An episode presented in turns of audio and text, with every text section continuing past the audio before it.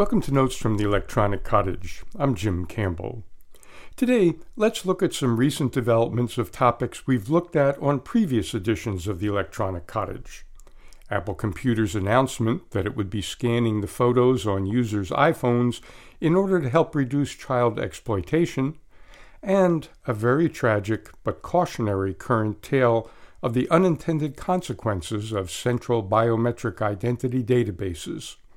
In fact, come to think of it, both of these topics are examples of unintended consequences. As we've discussed recently, Apple Computer made announcements on August 5th, 2021, about some new features that will be included in the next version of Apple iOS, the operating system that runs iPhones and iPads. In an attempt to help reduce the amount of child sexual abuse material, known as CSAM for short, Apple announced several new features in iOS 15 scheduled to come out in coming months. Two of the three features announced raised a firestorm of protest. The Electronic Frontier Foundation drafted a letter signed by 25,000 or so Apple customers protesting the new features. 7,000 or so of the world's top security experts signed another letter opposing the new features, and almost a hundred civil rights and civil liberties organizations, as well as a number of child protective organizations, signed still another letter to Apple. What? Why, reducing child sexual abuse material on the web is certainly a laudable goal. Shouldn't Apple be applauded for its new initiative?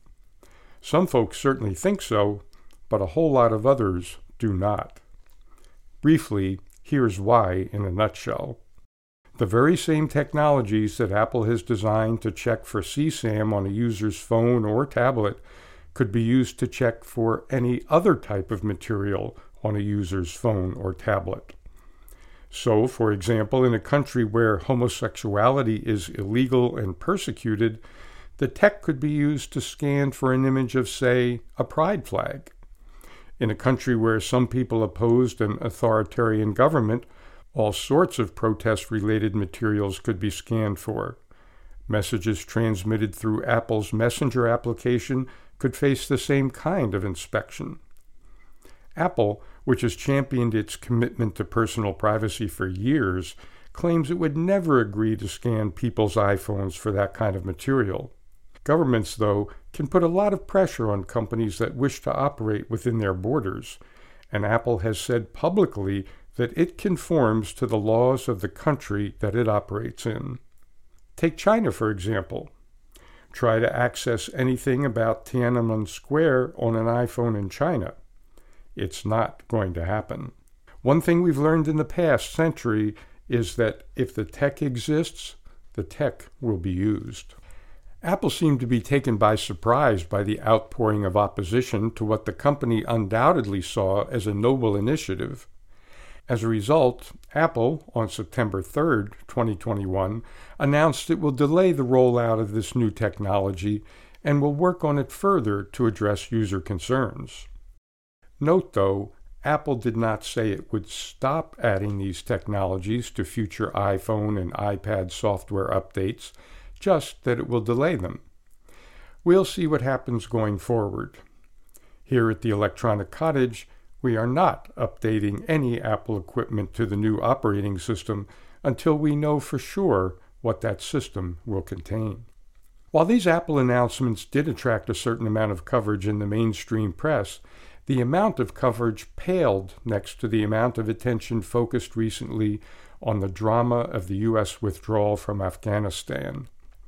We leave analysis and opinions about the politics of that topic to others.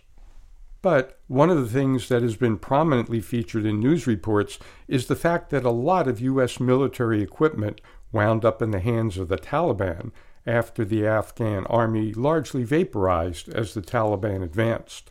All manner of deadly advanced U.S. weaponry is now in the hands of a political movement that the U.S. originally went into Afghanistan 20 years ago to dislodge.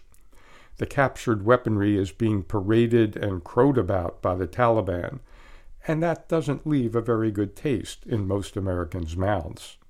But since this is 2021, some of the most dangerous of those left behind weapons are not rifles or tanks or even aircraft.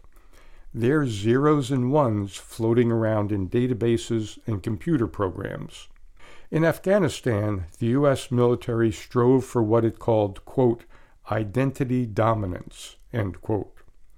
As law professor Margaret Hu of Penn State put it, quote, identity dominance means being able to keep track of people the military considers a potential threat, regardless of aliases, and ultimately denying organizations the ability to use anonymity to hide their activities. One of the ways that the U.S. military and the then Afghan government attempted to achieve that goal was through the use of biometric data, such as facial and iris scans, as well as more traditional fingerprinting. This data was used in concert with huge central data repositories funded by the U.S. to basically identify who were the friends of the government and who were not. The Afghan Personnel and Pay System, or APPS, for example, was funded by the U.S. but run by the Afghan government. It contained over 40 items of information about each Afghan soldier and police officer, including highly personal information about relatives and other social connections. It even contained what an individual's favorite fruit and vegetable was. By 2007, U.S. forces were collecting biometric information from all sorts of people they came across using high tech field equipment such as the Biometric Automated Toolset, known as BAT, and handheld interagency identity detection equipment called HIDE. These portable machines were able to connect with some central databases so that soldiers in the field could supposedly tell friend from foe. There's no reason to go into great detail about the databases or equipment here, except to note that one, they're centralized and contain huge amounts of personal information about individuals. Two, they contain biometric information that cannot be changed through forged documents or disguises. And three, those databases and that equipment with all the associated biometric information are now in the hands of the Taliban.